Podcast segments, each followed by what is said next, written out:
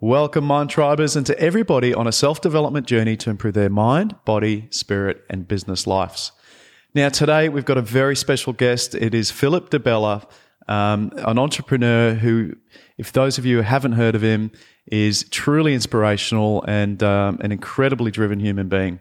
Um, now, he's the director of the Di Bella group of companies. And um, yeah, so for those of you who haven't heard of Di Bella Coffee, um, next time you're in a coffee shop or wherever it is in Australia, you will likely see Di Bella Coffee. So uh, Phil was obviously the founder of Di Bella Coffee, and uh, now uh, heads up the Coffee Commune, uh, which is now a way to uh, bring the coffee community together. And it's just truly inspirational. I was at an event there recently uh, to see that in action and what that means, and hopefully we'll talk a bit about that today. Um, now, not satisfied by simply doing all this amazing stuff that Phil's done over the years, um, he actually gives back to the community in a big way. And um, what is often referred to as an entrepreneur in residence, uh, Philip lends his time for strategic thinking to businesses such as BDO, um, where he's there helping businesses overcome challenges, uh, looking for new opportunities, and then supporting with the commercialization and getting them out there.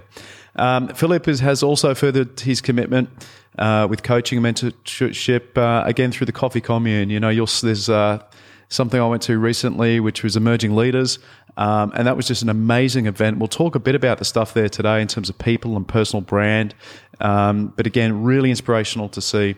Now, as if all that wasn't enough, um, you know, Phil has also uh, been in the Business Review Weekly Fast 100 accolades, uh, the Lord Mayor's Corporate Citizen Awards, uh, and he even, ha- even has a knighthood uh, by the Italian community uh, and is an adjunct professor of entrepreneurship from Griffith University. For those of you who are in Brisbane at least, there's a coffee commune that's um, you know come out recently.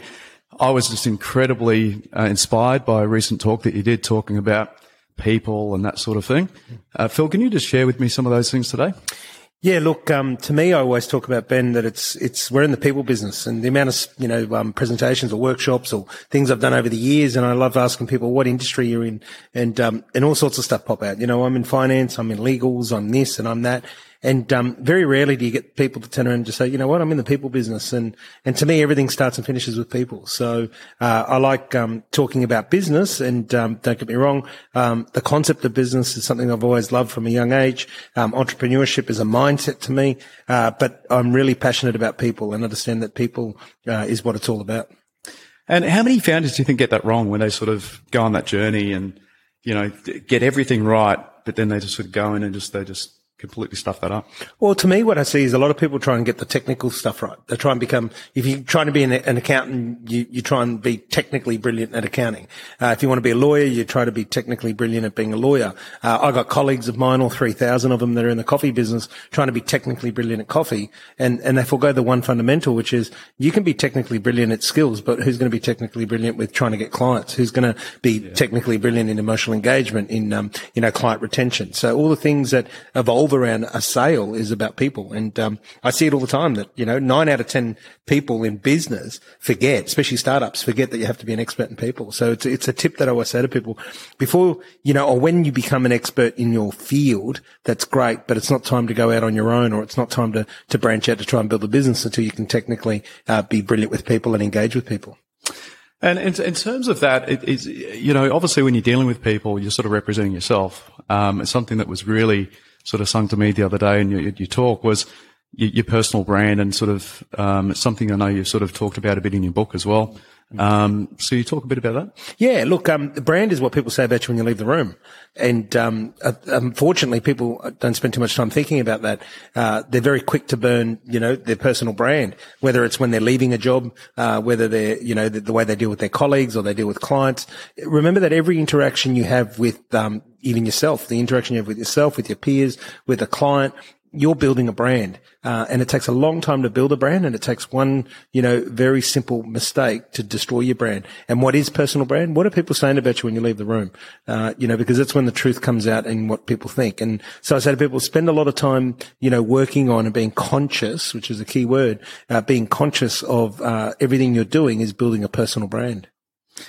I absolutely love that, and. Um you know, there, there is a lot of the younger generation in particular just go from job to job and they don't really, you know, they might resign and a month is the, they're just checking out and, and not Hmm. really, uh, you know, talking to that attribute. So that's, uh, well said.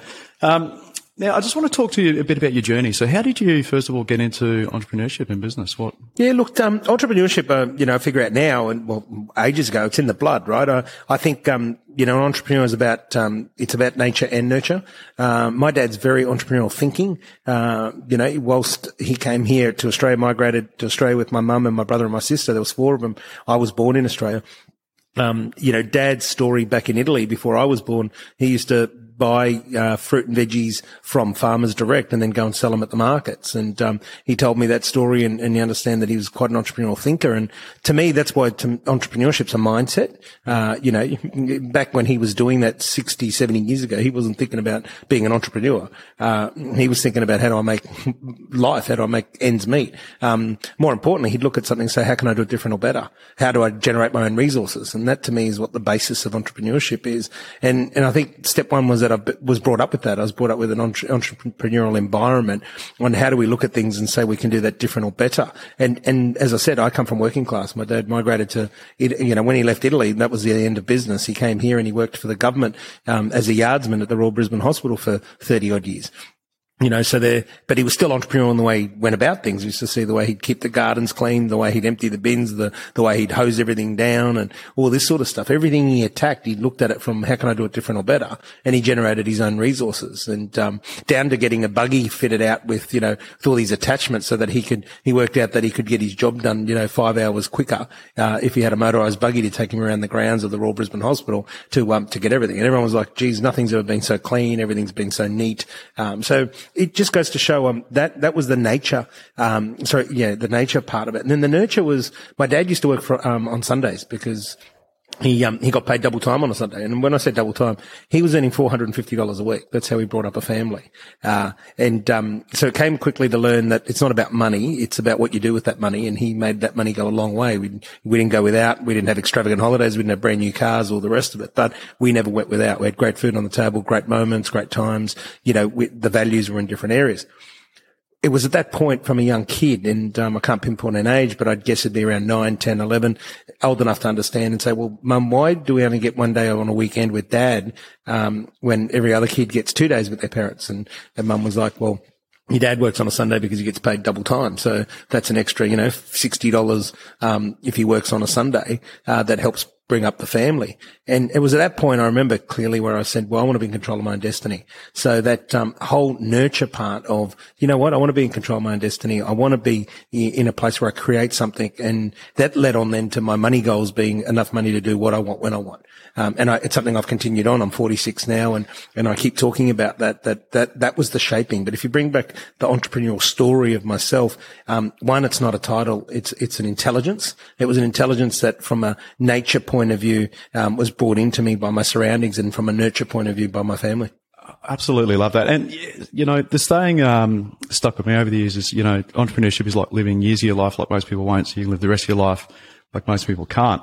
And just talking to that sort of freedom piece is, was that a big, the big motivator for you to kind of go, you know, that Yeah. was the, For sure. You know, when you see, you know, I, I've, I appreciate and always loved what we had, but I also used what we didn't have as fuel, as a motivation, you know, so like, I love cars. Um, my parents never had a brand new car and now I've been able to buy two for them, you know, um, which gives me great honor and pleasure. You know, now dad's 85, so his driving days are finishing. But, um, you know, I had a love of cars. So I didn't get angry the fact that we never had a nice car. I use that as fuel to say, well, be, you know, and that's why my favorite saying in the world is Gandhi's be part of the change you want to see in the world, um, is because I didn't look at that and was remorseful or resentful towards my parents. I looked at that and said, well, I don't want to be in this position. What am I going to do to be part of the change? Uh, and so I used it as a positive emotion. And, you know, and a lot of what we'll talk about and I talk about is mindset.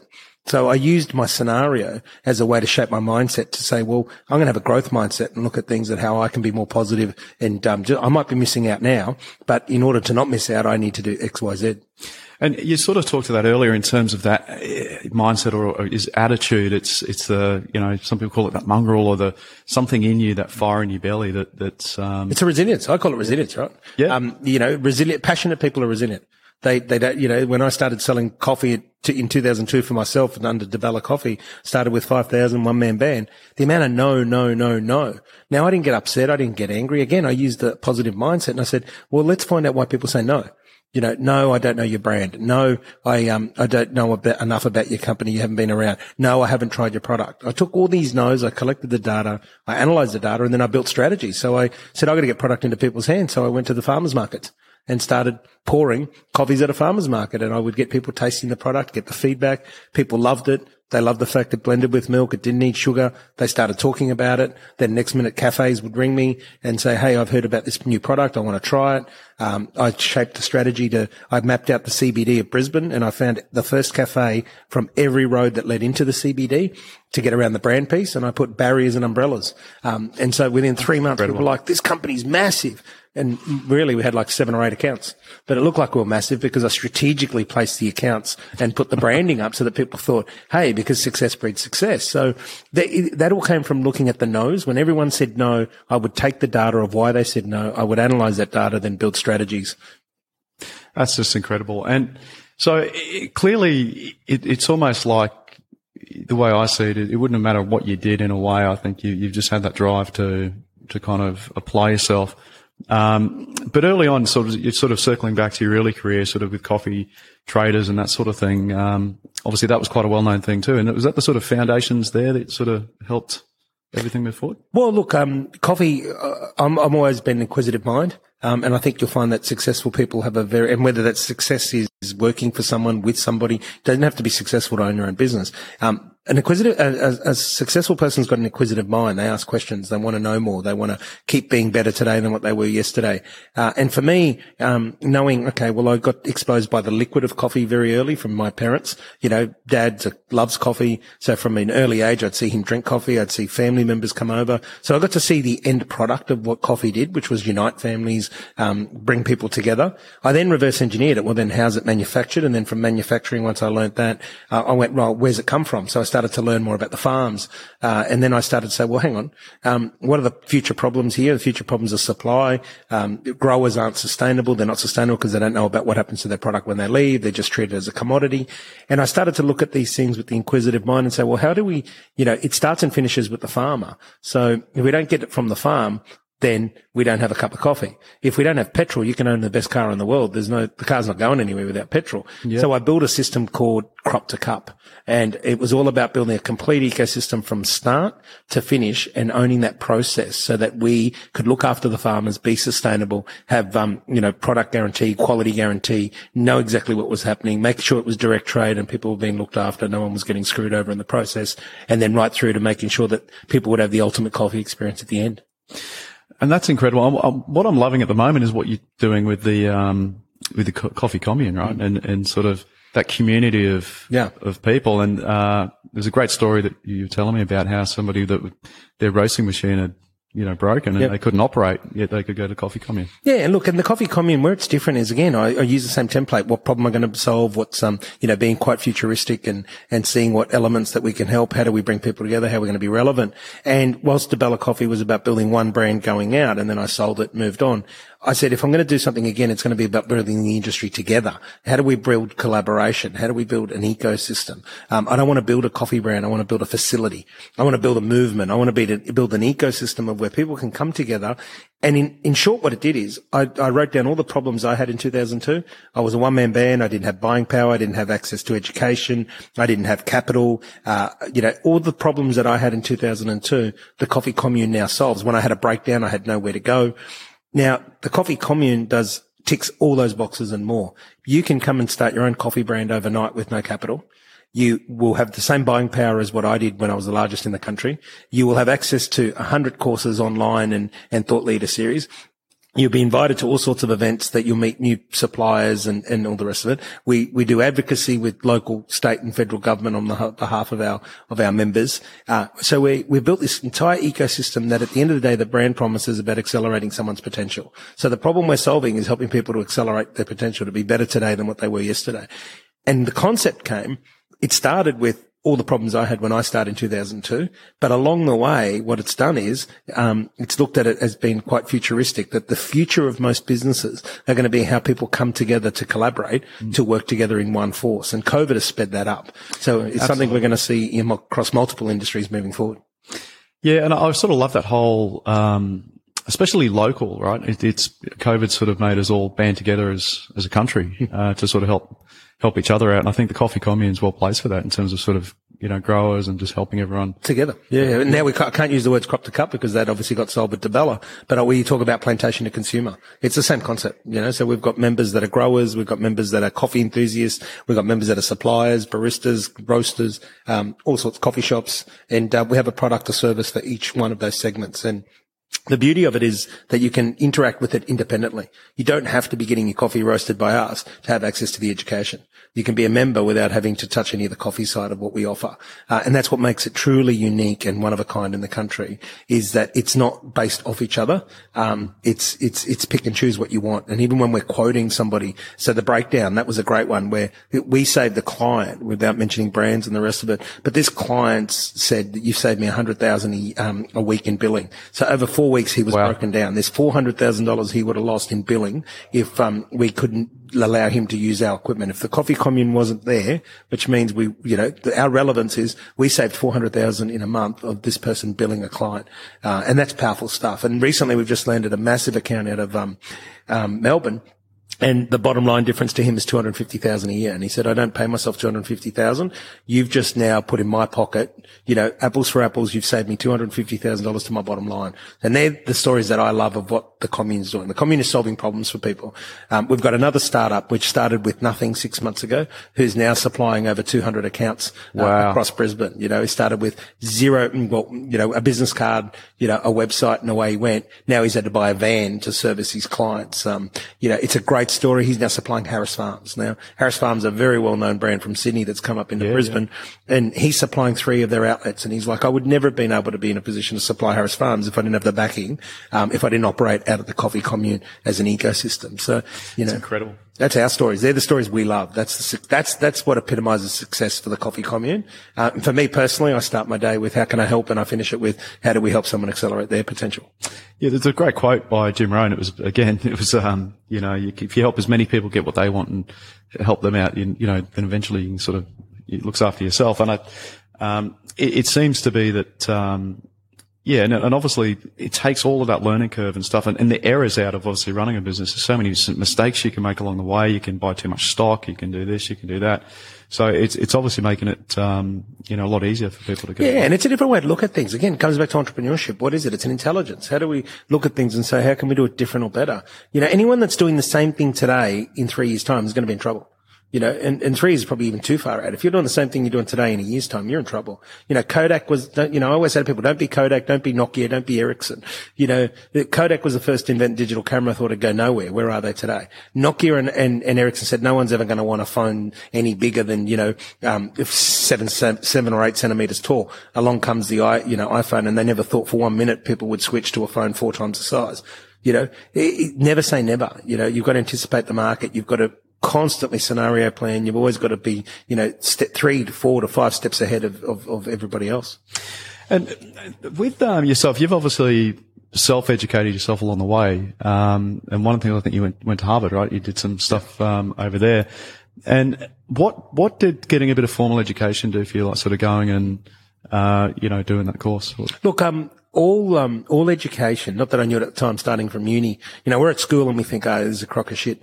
Um, you know, and then we go to uni, we go, yeah, yeah we know it all. This is what's going on here. Um, especially if they're not technical courses. Like if you're studying to be a doctor, um, then it, you know, you know, you need to be there. Yeah. You know, I did business, I did commerce. Of course, after year one, year two, I thought I know everything. Um, you know, what the advice I give to people is every opportunity and every day you're learning something new, you're putting it in the bag, you're putting it in the bag, you're putting it in the bag. Um, you know, so I'm an avid learner now, but we all learn differently you know, I'm a practical person. So where I struggled with, um, you know, school and struggled with university was that everything that was theory based was being taught out of books from 30, 40, 50 years ago. It still does today. Some, some subjects have evolved, others haven't. Uh, um, but what I did is, so I changed the environment that I provided myself to learn. So when I did Harvard, I said, what do I want to learn more about in Harvard? And it was about negotiation. So there was a course called strategic negotiation being taught by real people, um, being Jib Zabinius. He's the strategic negotiator for Estee Lauder. So he's done all the mergers, acquisitions and sales for Estee Lauder, who's I think the biggest, yeah. um, company in the, in the world. And he, he heads up their acquisitions and mergers and sales. And he was the guy teaching us. So we did a one year course in one week. You stay on campus. So the short answer is, you know, identify where you are and where you want to be and what's missing in terms of education and then go and find the, the, the program or the, the, the, person or the mentor or whatever works for you. So people go, oh, do you have a mentor? You don't need to have a mentor. If mentorship works for you, get a mentor. You know, if it's, if it's workshops that work for you, get workshop, if it's reading case studies, whatever it is that, that ticks the box for you is where you're going to learn. There is no such thing as the magic Buddha.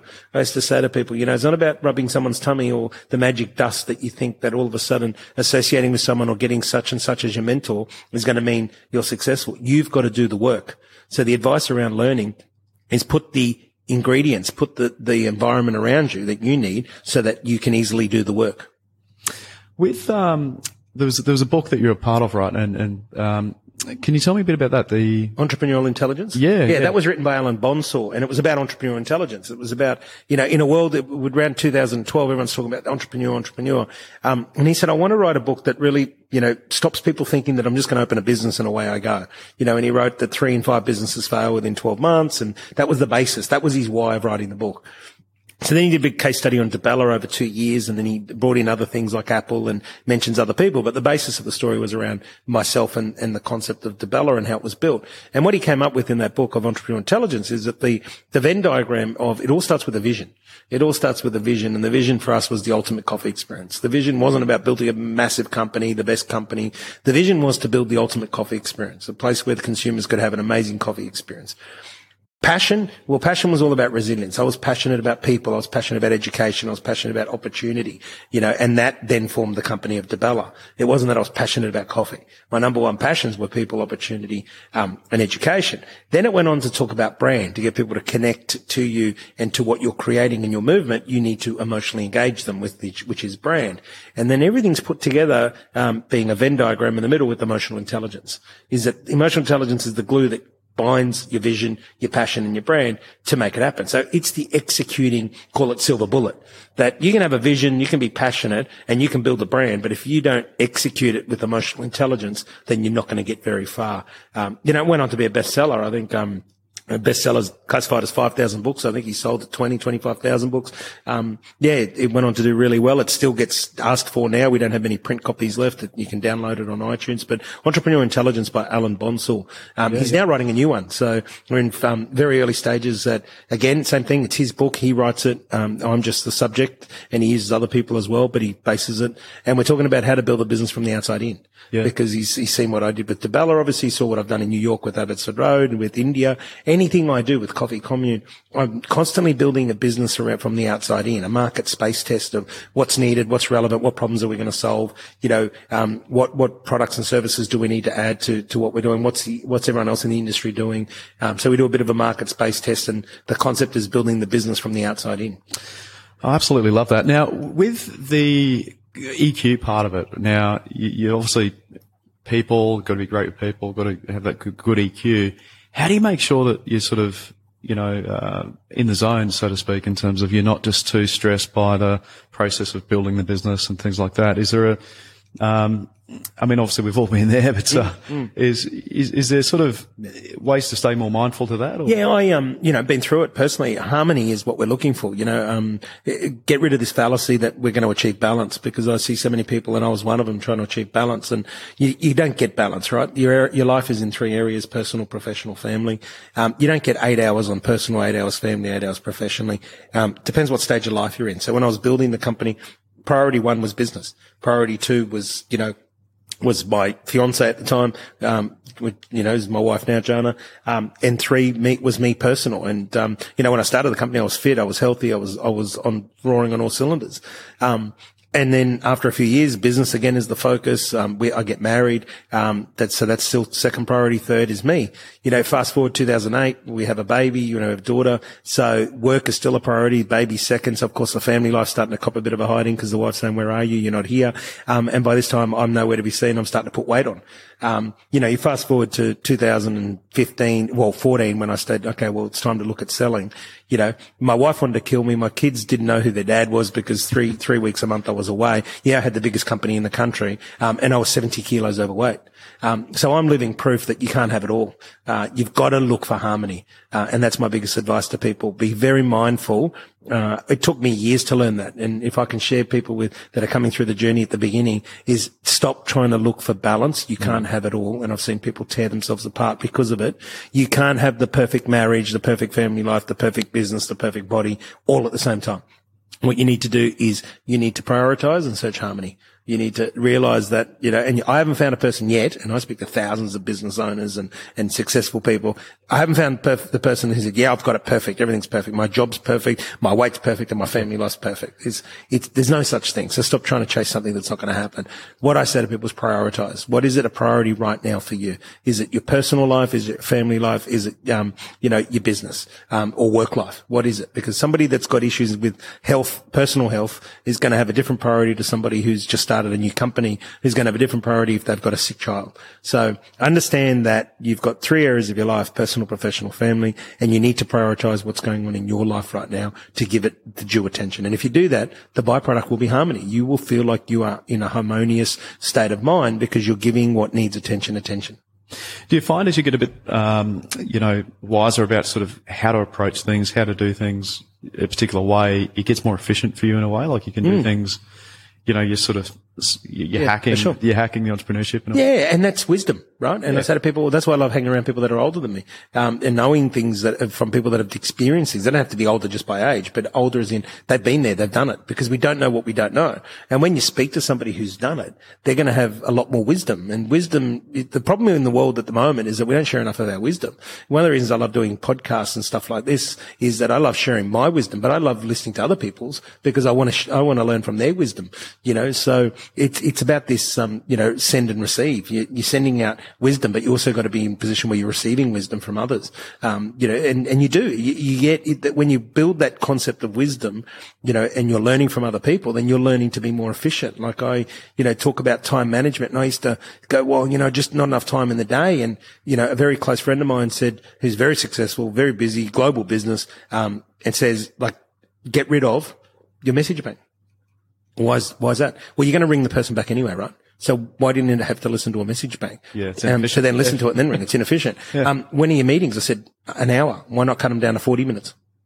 Yes. Cut them down to 40 minute minutes, leave 20 minutes to catch up in between. Um, do you put meetings in every day? Yes. Why don't you leave a free day?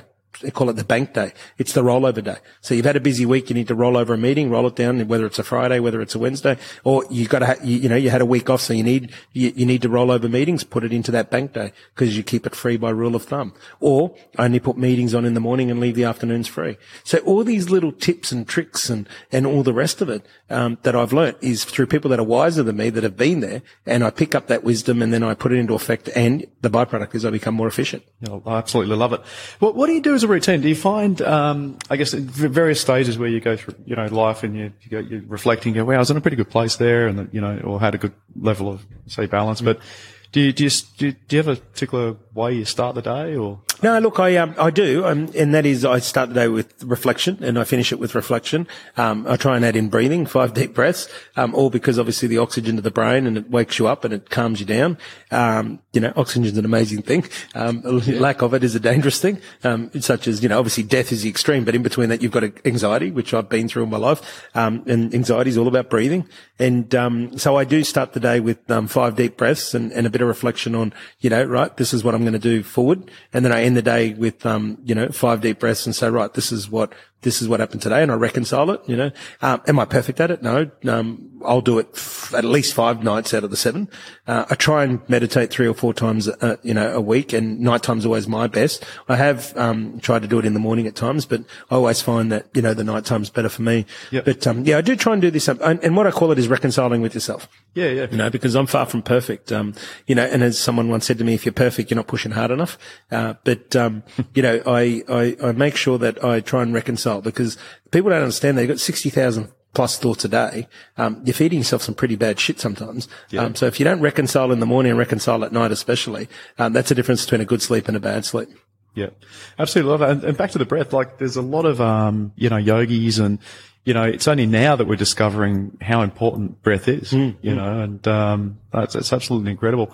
And do you find it makes a difference? Like if you go through a period of time, say meditation, for example, like you go a month or a week without. Oh, for sure. Um, especially around, you know, blood pressure. You, you know, like, um, years ago when I was heavily overweight, I had blood pressure issues. So I had to monitor my blood pressure every day. And you could actually do it in between readings, you know, you could read your blood pressure and it'd be 150 over 110 and you'd sit there for five minutes and deep breathe or meditate. You take your blood pressure again and it's gone one, 140 over 100. It's just dropped.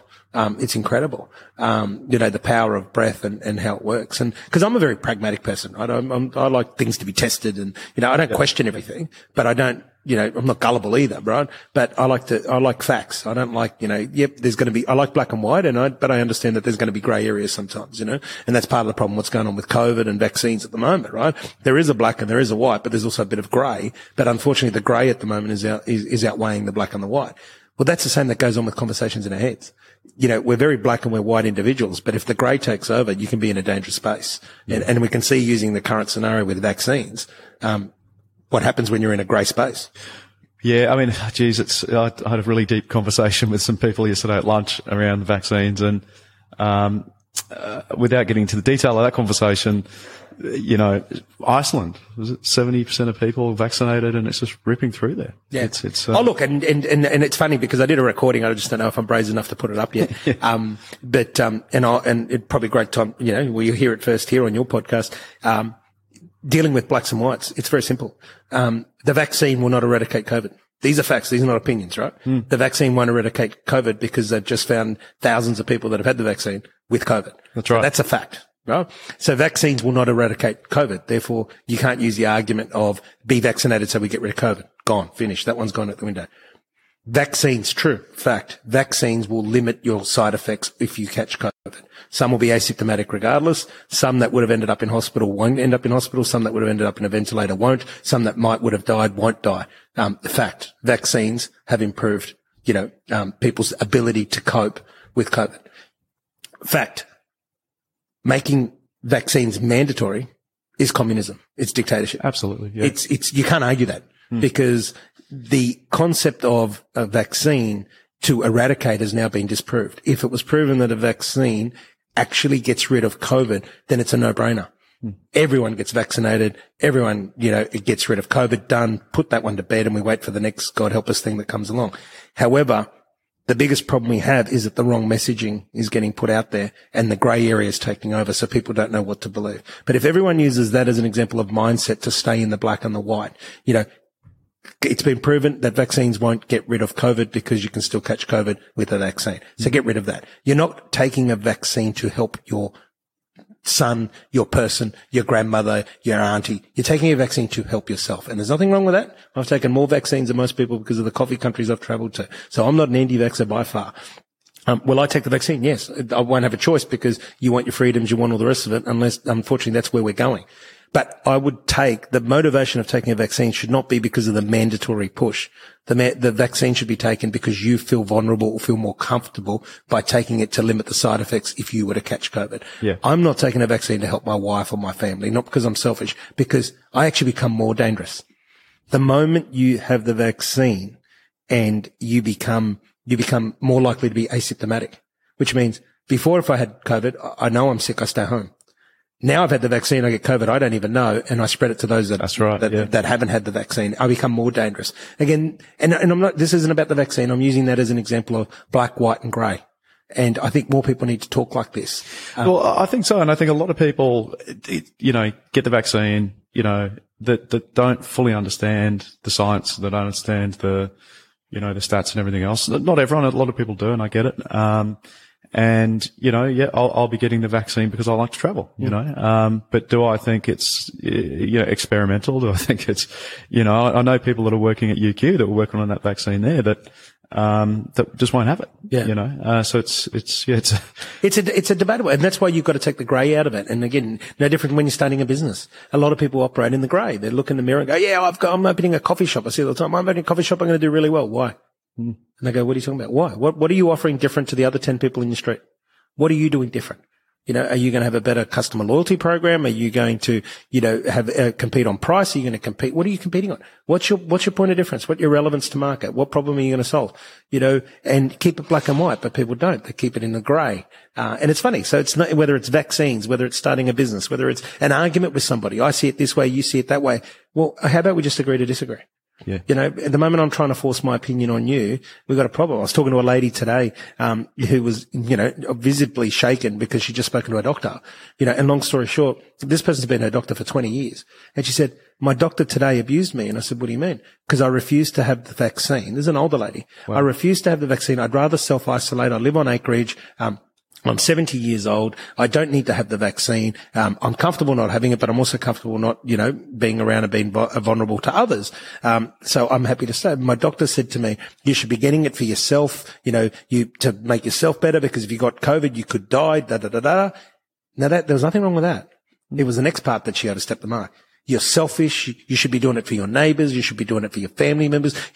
and she goes, this is a doctor who's forcing her opinions on me, mm. which if you're in the financial services business right now, right. you're not allowed to give certain types of advice. Yeah, you go to jail. It's exactly right. Yet these people can give medical advice with no facts, no factual. They're allowed to operate in the grey. What's the downside? Politicians are allowing it to happen. Hmm. You know, and politicians, I say, don't know what they're doing at the best of times, let alone in a time of uncertainty and crisis. We're in a lot of hurt right now because you've got the wrong people sitting in the wrong seats of the bus making the wrong decisions.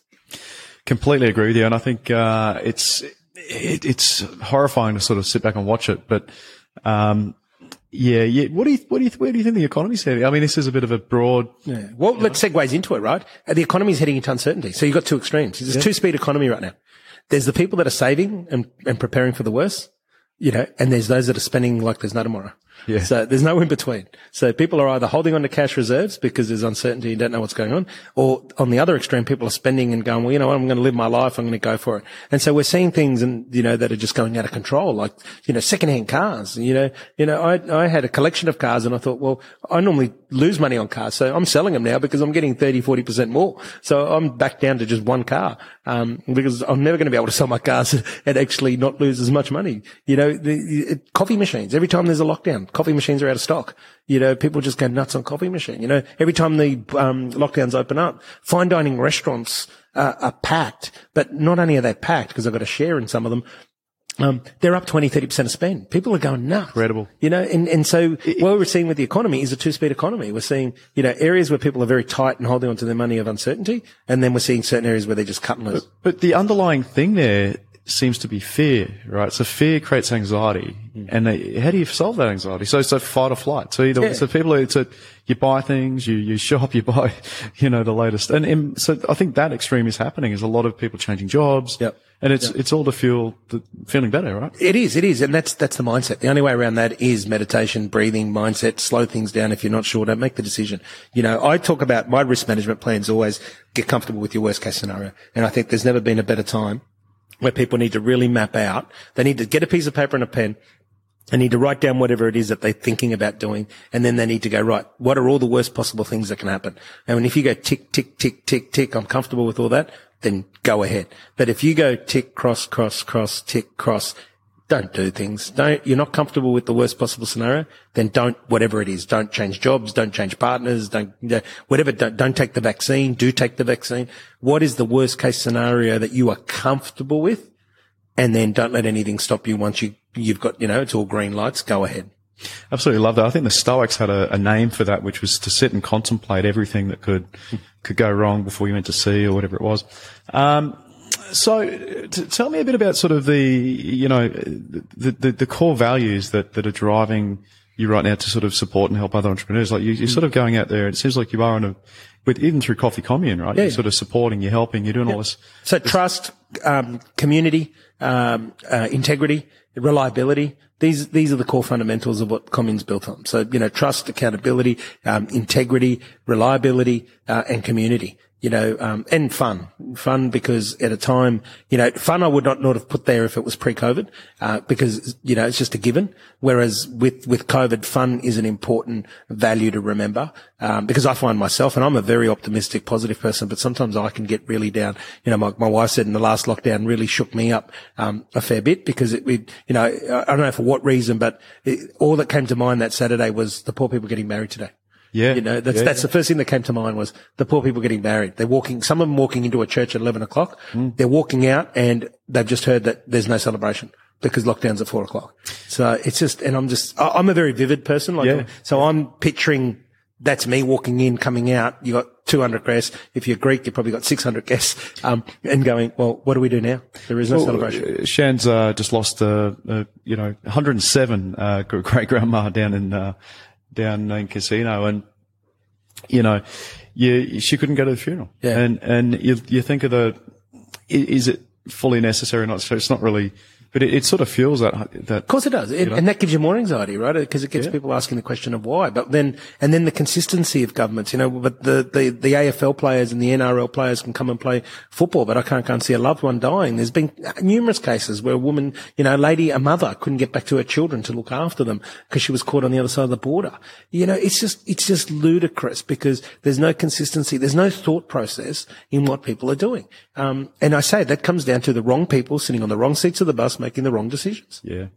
Yeah. I mean, for, for me, we're, you know, I've seen a lot, well, in the music industry and it just makes no sense. You got, it's a whole industry of, and it, there's, there's musicians that will just not, there's probably a generation of them now that's approaching that just won't, it won't be there. So it's like an art form's getting lost in a way.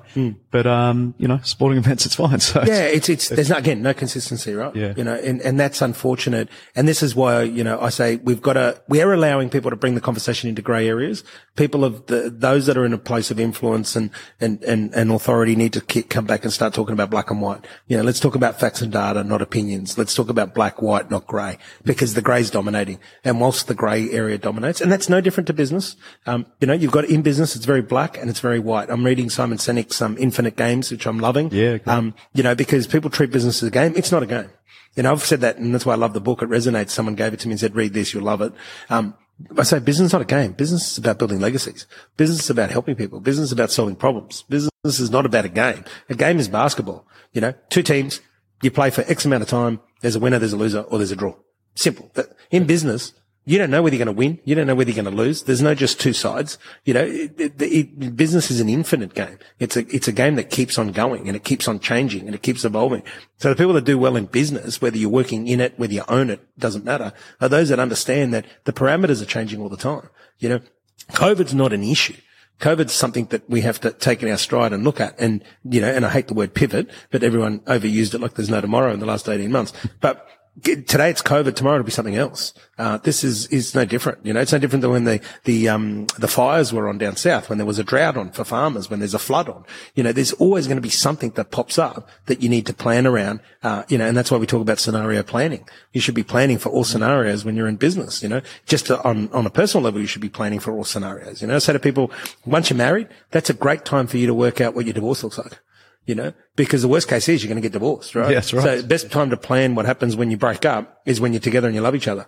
Not once you break up and things, you know, and how many people I've given that advice to? Some have listened, some haven't. And I can tell you the ones that haven't are paying the price and those that have. And I tell you, me and my wife, we, you know, once we got married and we had children, everything got set up properly. We're in, tr- we've got trust accounts. Everything's in trust. It's owned by all of us. Um, if my wife's leaving me, she's suing the kids. If I'm leaving her, I'm suing the kids. That ain't going to happen. You know, I leave her, she leaves me, whatever. It's, it's, it's, people go, how can you be that, you know, negative? I'm not. I'm actually being cautious. I'm scenario planning. it's, it's scenario planning. no different to writing a will. You know, you write a will for when you're not here. So why? So everyone's looked after. Everything's done.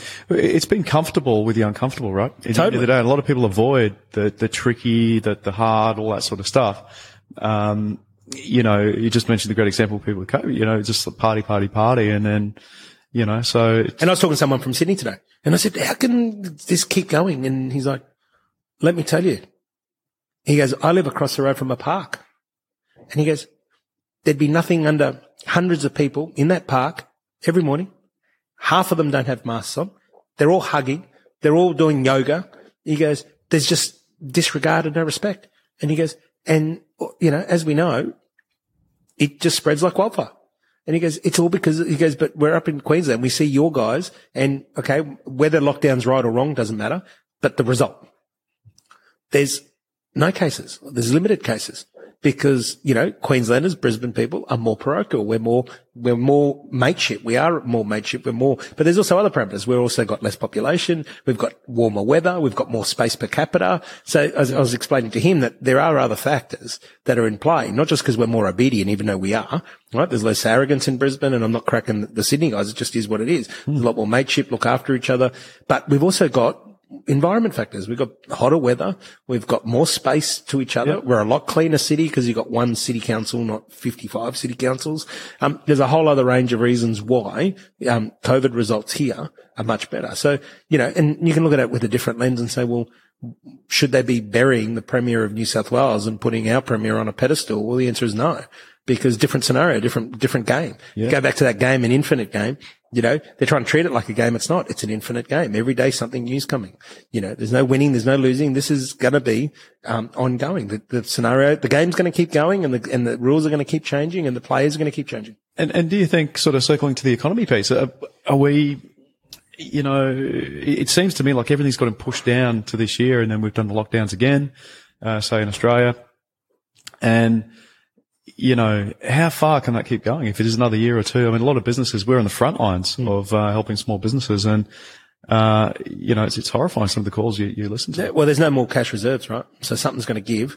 Um, we're not in this together the moment that um, you know you keep saying we're in this together, but you know anyone working in a public service hasn't hasn't lost a day's pay.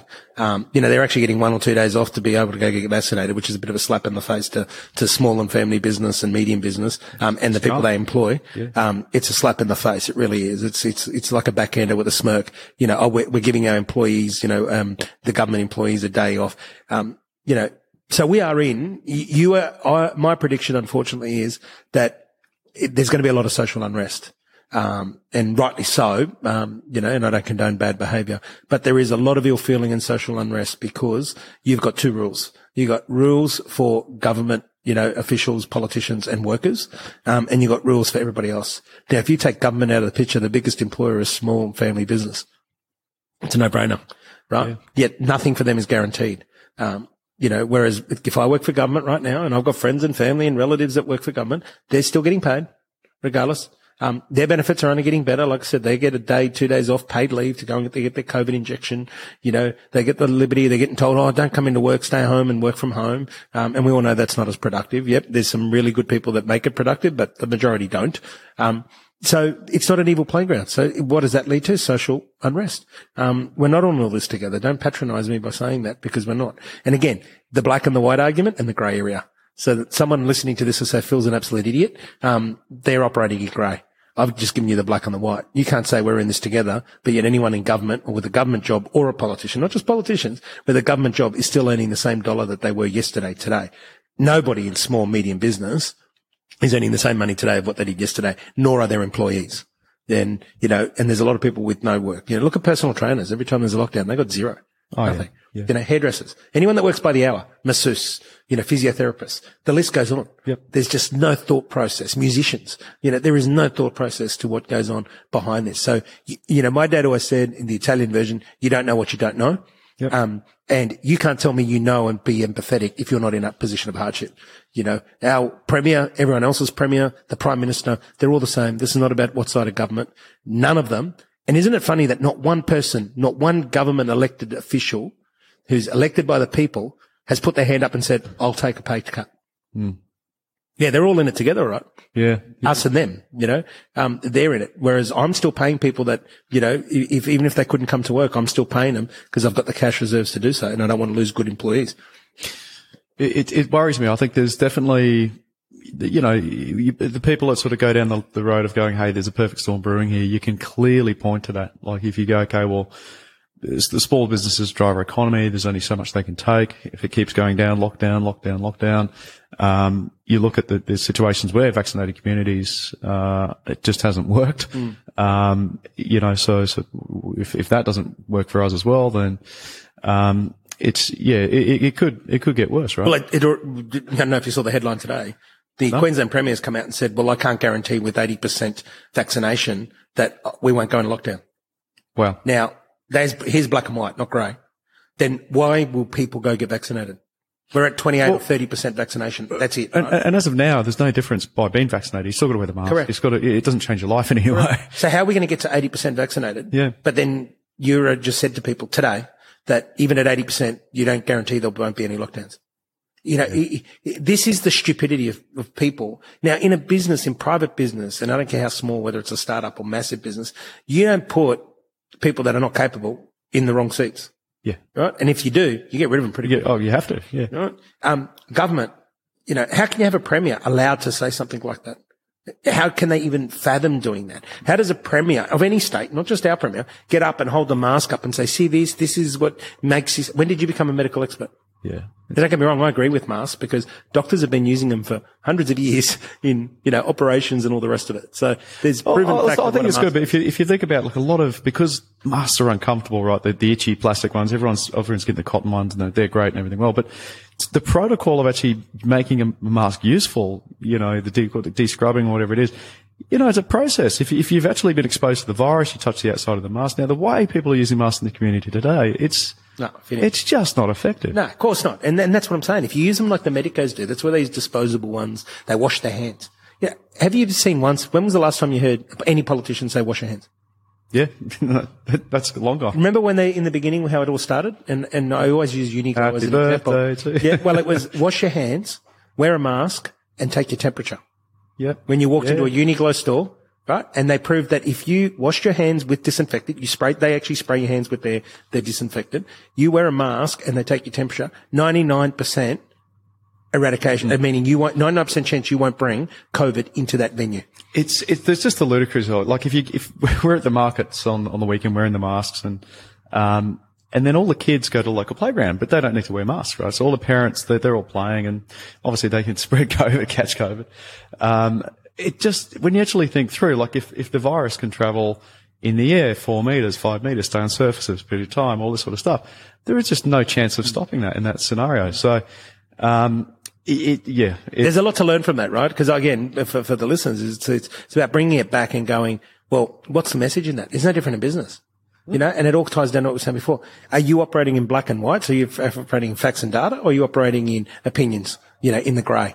Um, and that's what we've got. And the key message that I'd say to people, and like I said, in business, and, and I use politics to learn a lot, right, is don't put the wrong people in the wrong seats making the wrong decisions. Um, yep. It's very simple. Don't do it in your organization. Don't do it with your friendship groups. Um, you know, don't do it with your husband and wife. You know, don't pick the wrong person to be your partner, um, and make the wrong decisions. I mean, it's, you know, it goes for whatever the scenario is. It's no different. So whether it, the COVID's just a great way for those people, and I try and do this with my kids. They're 13 and 11. Um, I use, I'm using the current topic of COVID that is obviously very topical and everyone's talking about it to try and teach them to be analytical. Yeah. But also my wife's teaching them to be the calm in the storm. Love so that. she's using the opportunity to go, when there's a storm, you need to be the calm one. Yep. So she's using the current environment to teach the kids calmness. I'm using the current environment to teach the kids analytical brain. Don't regurgitate what people say. Don't operate in the grey. Look at the data. Look at the facts, both sides of the argument. Try and analyze it. You know, talk to people that are smarter than you. Um, don't be a sheep and analyze what's coming at you. So that's the positive influence we're trying to have. Absolutely love that. And I, I think that is, that is the message that, you know, everybody should be thinking about right now is instead of just taking things for what they are or, or you know, unfortunately, as you, have you know, rightly pointed out, the leadership's questionable at the time and, uh, you've got to get your own information and you've, you know, unfortunately it's harder to get information now than it's been in the past, but, um, no, that's, that's, um, now I just want to ask a quick question. Um, you know, in terms of all of this going on, what is the challenge for entrepreneurs moving forward? I mean, it, in some ways it's easier to run a business. Um, there's new sort of, you know, waves coming of, um, in, in different areas. If you were starting a business as of right now, uh, what do you think the challenges are just in terms of the landscape and everything? All the yeah, good question because um, as I said, this is the first time in my 46 year history that I've lived in uncertain times. Yeah. You know, like we haven't been through a war. If you talk to older people, I'll tell you that have been through a war. Um, you know, I was talking to someone who'd been in World War One and said, well, you know, this is a little bit different, but not really. You know, you know, any time of war, world war, um, there's uncertainty. We've never lived in a world war. You know, I'm 46, so this is the first time of uncertainty. My my best advice would be um, definitely your risk management plan. Um, am I comfortable with the worst possible scenario? So, yeah. you know, if you're, and I did that, like people said, how did you start a business in COVID? How did you start coffee commune in COVID? Well, because I looked at my worst case scenario. Worst case scenario is I start this business, I lose X amount of dollars. Is it going to change my lifestyle? No. Simple. Yep. So from a financial point, um, I didn't bet the house. So anyone that's got to bet the house to start a business, my answer would be don't do it, right? Unless you're very comfortable to bet the house, lose it all, um, you know, and all the rest of it. So the, the number one advice would have to be that get comfortable with the worst possible scenario. And you had some words of wisdom earlier with, um, and, and I relate to this because it was at the time when I launched, um, you know, I was 23 when we started, um, sponsored links and it, was very clear, Shannon and I, and I said, listen, you're going to come second. Yeah. you know, it, this is going to be business first. And, and, and it was a very clear conversation and we understood that and we knew it's like we, we had to put our all and everything into it, um, to, to make it work. And, um, yeah, I don't know I was really going with that, but, but the point is really that, um, yeah, I, I think there's, it's really, that's exactly what it takes, right? To, to, and especially in times like this, mm. you know, you've got to kind of weigh up what those options are. And if the worst case option is, you know, um, you've got to be prepared to do whatever it takes. Totally, totally. It's, it's like some people are saying, I don't know whether I want to have kids right now because I don't know what world I'm going to bring them in. And that's their right to do so. I call that responsible. Yeah. You know, people that are responsible saying, hang on, I'm, I'm going to hold off having kids because I'm just not sure what the future looks like. Um, and some people might say, well, that's ridiculous. Well, that's your opinion. Mm. You know, someone else looks at it and says, that's responsible because we don't know what it's going to look like. Yep. You know, so I'll tell you what, one thing's for sure, our kids and their kids' kids are going to be paying some sort of levies and fees to be cleaning up the mess, unfortunately, of what the current, you know, that what's currently happening, you know, all the handouts and the debt and all the rest of it. Someone's got to pay for it. Mm. So, mm. you know, and, and, and like I said, the people in leadership positions right now, they're not thinking about 20 years time. They're thinking about the next campaign when it comes to be voted in or out. Yeah. You know, and yeah, it is what it right. is, you know. Uh, quick question for you. If you could uh, give advice to your 16 year old self now, in hindsight, and, you know, whisper in the ear and say, say something, what, what would it be? Yeah. Um, make sure to, to, to work on the, the health. So, um, at 16, I was healthy, I'm fit, and I'm thinking, yeah, yeah, you're invincible. Um, and then, you know, come mid twenties, you're not. Um, is that, um, you know, the, the, probably the key take is that it's, uh, it, every day's a journey. You've got to work at it. And that goes for your weight. Just like you turn up and work on your business or you work on your marriage or you work on your, your relationships, you've got to work on yourself. Um, and I've learned that more so in the last 10 years, well, probably five years, you know, six years, I'd say, from 40 when the light bulb went off. Had I been 16 and and really been switched onto that, it would have um, saved me, you know, 14 years, you know, well, sorry, 24 years of, of um, being in a better position. So. And, and, it seems to me like as an outsider that sort of you, are finding that balance now. You're finding that, and as you rightly pointed out earlier, there's there's never it's no such thing as balance, right? But um, you know, is is that just through going down one road and going, okay, now, for you know, and, and luckily you've you've sort of had the benefit of it's reflection. Yeah, it's it's being able to sit back and just go right. Um, you know, it's a bit like timelines exercise we'll be doing soon, you know, about, you know, what, what happened in this decade, this decade, this decade, this decade. And it's all about reflecting and going, what was the highlight? What was the low point? What was the highlight? What was the low point? And reflection. You know, people just, you know, especially people that have, you know, built successful businesses like yourself and all this stuff. It's just, it's go, go, go, go, go, go, go, go, go. And not enough look back in the revision mirror and say, what worked? What didn't? What do I need to do? And then go again. Um, and that's the key. That's the, that's what I'd be telling the 16 year old self is that you need to, you need to go, then you need to stop, reflect, yeah. go stop, reflect, go. And uh, I had a benefit of going to a retreat that uh, I know you've been to before, and um, the idea of retreat where you're literally retreating away from life, right? You, are turning your phones off, you, are not doing anything, you're retreating. Um, I found that really beneficial. And the problem with me though, I got more ideas to do more stuff. Yeah. And cause, and I find when I'm, um, when I'm entrepreneurial, you've got to be creative. Yeah. You've got to be in that space where you're not, stressed and mm. and that sort of thing. But um, yeah, that that's a really key takeaway. Um, uh, a quick one for you: if you could be uh, run an anonymous global campaign right now, and this is in the environment we're in right now, an anonymous global ad campaign that could reach billions of dollars, uh, billions of people, uh, what would it say? Be part of the change you want to see in the world. That's Gandhi's word, you know, and that's going to be more prevalent moving forward than what it is even now. But be part of the change you want to see. Um, and what what does that do? That hits multiple levels. That helps children where they go, I don't like this and I don't like that. Well, what are you going to do about it to be different? You know, that that goes for workers in an organisation. I don't like the way this company's run. Oh, I don't like the culture. Well, what are you going to do to be part of the change? It goes for us as individuals. You know, I don't like the way I look. Well, what am I going to do to be part of that change? Or I don't like the way I'm interacting with X, Y, Z. Well, what am I going to do? What that is so powerful about, it stops the blame game.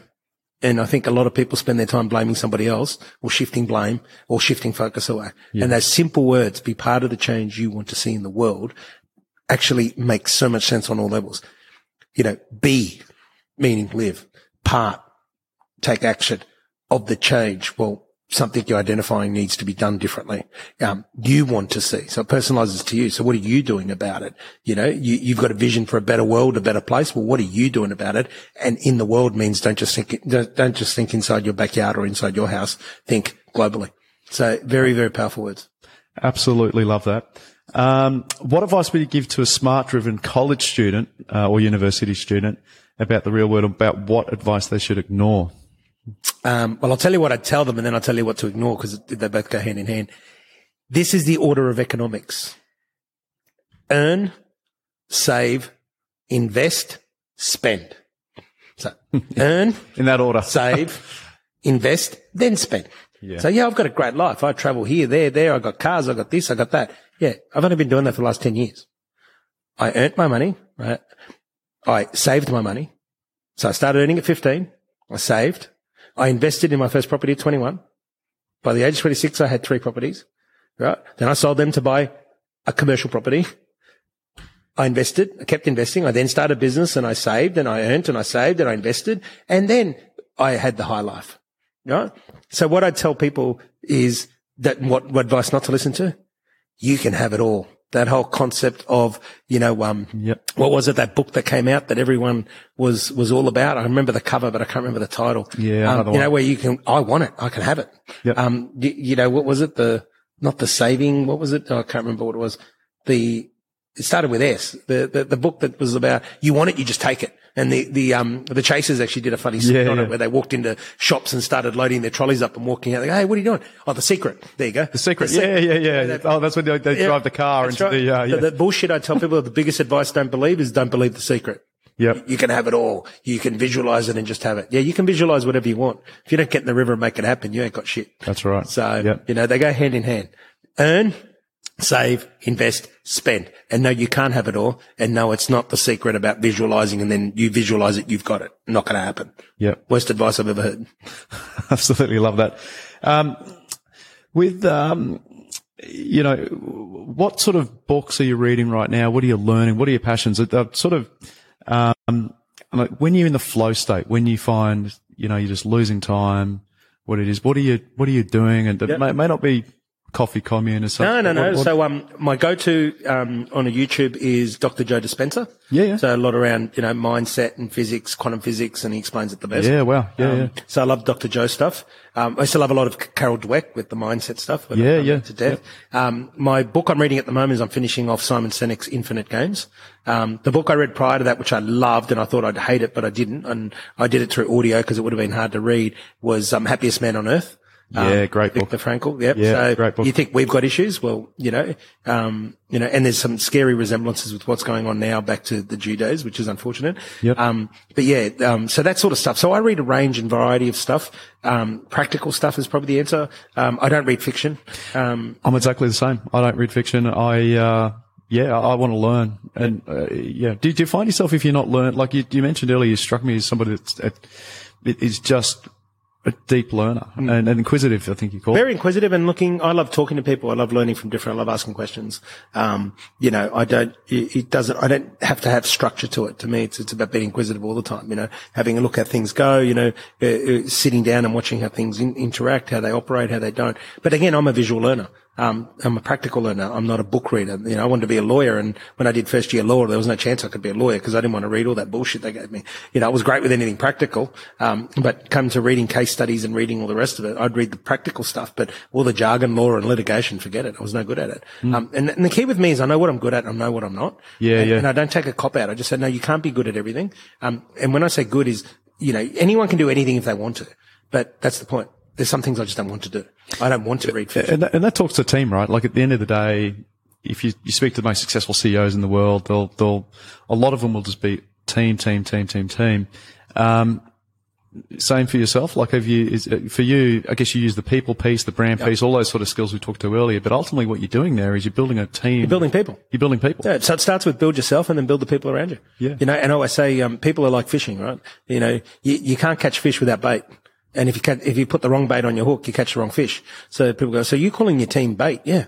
Um, very useful, right? Try catching a fish without bait, you're in trouble. So, um, Yeah, you know, yeah. it, it's develop yourself first and develop your people second, you know, and if you, you develop yourself right and you develop your people second and develop, I mean, you can't make anybody. You can only make yourself, right?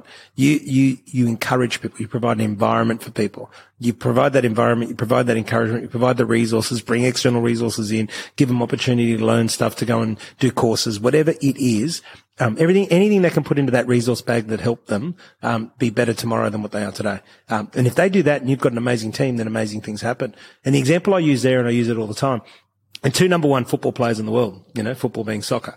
So number two, number, the two best arguably, eh, they argue who's first and who's second, doesn't matter. Call them both the best in the world is Messi and Ronaldo. Yep. Yep. Neither of them have won a World Cup, Yeah. Wow. right? You got two best players in the world. They've never won a World Cup, which is the epitome that any player wants to win. Why? Because there's 11 people that play in a soccer team at any one time. Not one person. so that team. Ronaldo can score all the goals he wants in the world. He's always the highest, like European. He was the highest score, goal scorer, I believe. But Portugal didn't win. Italy win because it's team sport. Yeah. And that's what business is. You know, business is not about one person. So, you know, anytime you think it's about you, think about Ronaldo and Messi never winning a World Cup to date. You know, and that'll help you demystify the concept that it's not about you, it's about a team.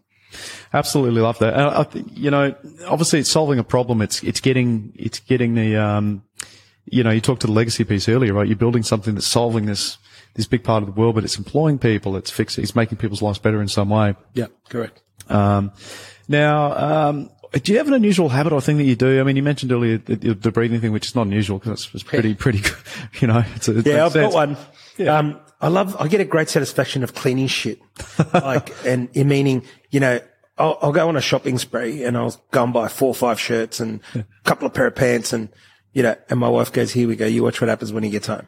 I get, I get a big garbage bag out to donate so that I can donate stuff. And I go through my wardrobe and I get rid of five, six t-shirts and two, three pants. And, and, and, and some of them might have tags on them still. It's just, they've been in there for two years and never worn it. So I'm a practical person. So I get a great satisfaction of cleaning shit out and I put it in the bag and then I take it down the Lifeline, you know, and, and I go there and I donate it and I go, here we go. You know, once I went down there with two suitcases full of stuff and I'm unloading the car and there's a guy there and they were closed and I said, mate, you're doing it tough? He goes, yeah, I'm doing it really tough. I said, here you go. Here's two suitcases. He goes, what's in here? And I said, take what you can use and what you can't sell it because you'll, you'll do well. You know, there was all sorts of stuff in there, Louis Vuitton shoes and all this sort of stuff. But I get, I get a real sense of satisfaction, um, out of just cleaning shit. You know, like I, I don't like full inboxes. So my inbox has got to be zero. You know, it's got to get filed away or it's got to get dealt with. I don't like, there's no text messages on my phone. I deal with the text message, I delete it. You Yep, know, yep. um, my wife says if you stand still long enough and you're not in a place that you need to be, he'll throw you out. So I- I'm known to throw shit out that's never been used or it's not in a place. Anti-hoarder, very Yeah, sort of, no hoarding here, very clean. And I, I think it's because years ago I got taught from a very young age. I can't remember if I was read a book or, but it was about using your brain like a filing cabinet. Yep. You know, move it in, move it out, move it across. You don't need it, get rid of it. Da da da da. And it's something that stuck with me. So it's something I'm like that in the pantry. So I get a sick satisfaction of going through the pantry and go, nope, never use it, bin. Um, yeah, cleaning shit out and reorganizing. minimalism. It's a big trend. Yeah, I just that's that's something that I don't often. Well, I don't think I've ever shared it, but that's something that I um I get a sick fascination in. Sh- shared first. There you go. Um, is there any bad recommendation, recommendations that you hear a lot? Um, you know, to, to young people, to entrepreneurs or, um, that just, Yeah, I can't you? stand that frickin' fake it till you make it. Having Yeah. started a business in New York and spent many years in, you know, spent four years in New York, um, building Abbotsford Road and I've now sold it, um, my share to the other partner. But, um, this whole bullshit of fake it till you make it, when you spend a bit of time in New York and you go, I don't like fake it. you can't fake it. These monkeys with three thousand dollars suits but can't afford dinner. Um, yeah, no, this is not this. I see. I'm a very authentic person. Uh, I don't. I don't like that whole fake it till you make it. And I think it's a message that gets talked about too much. Oh, you got to fake it till you make it. No. And the other one that used to be 20 years ago, the, uh, you got to hustle. You got to hustle. Hustle means you're going to screw me over. I'm not doing business with someone that's screwing me over. Yep. So they're the two pet hates. You know, and no, it's not about hustling and no, I, I agree. I. I hear hustle, and yeah, I think the same thing. That's so that's um, urgency, yeah, but urgency is not hustling. Yep. Um, are there any quotes that sort of get you through? Like I sort of mentioned a few on this um, show so far, but um, for me, there was make your profession your obsession and never work a day in your life. That that really stuck with me. Um, and it's again getting in that flow state, and then you. Um, Well, I've got a few, but most of them are mine. So I talk about life's measured in moments.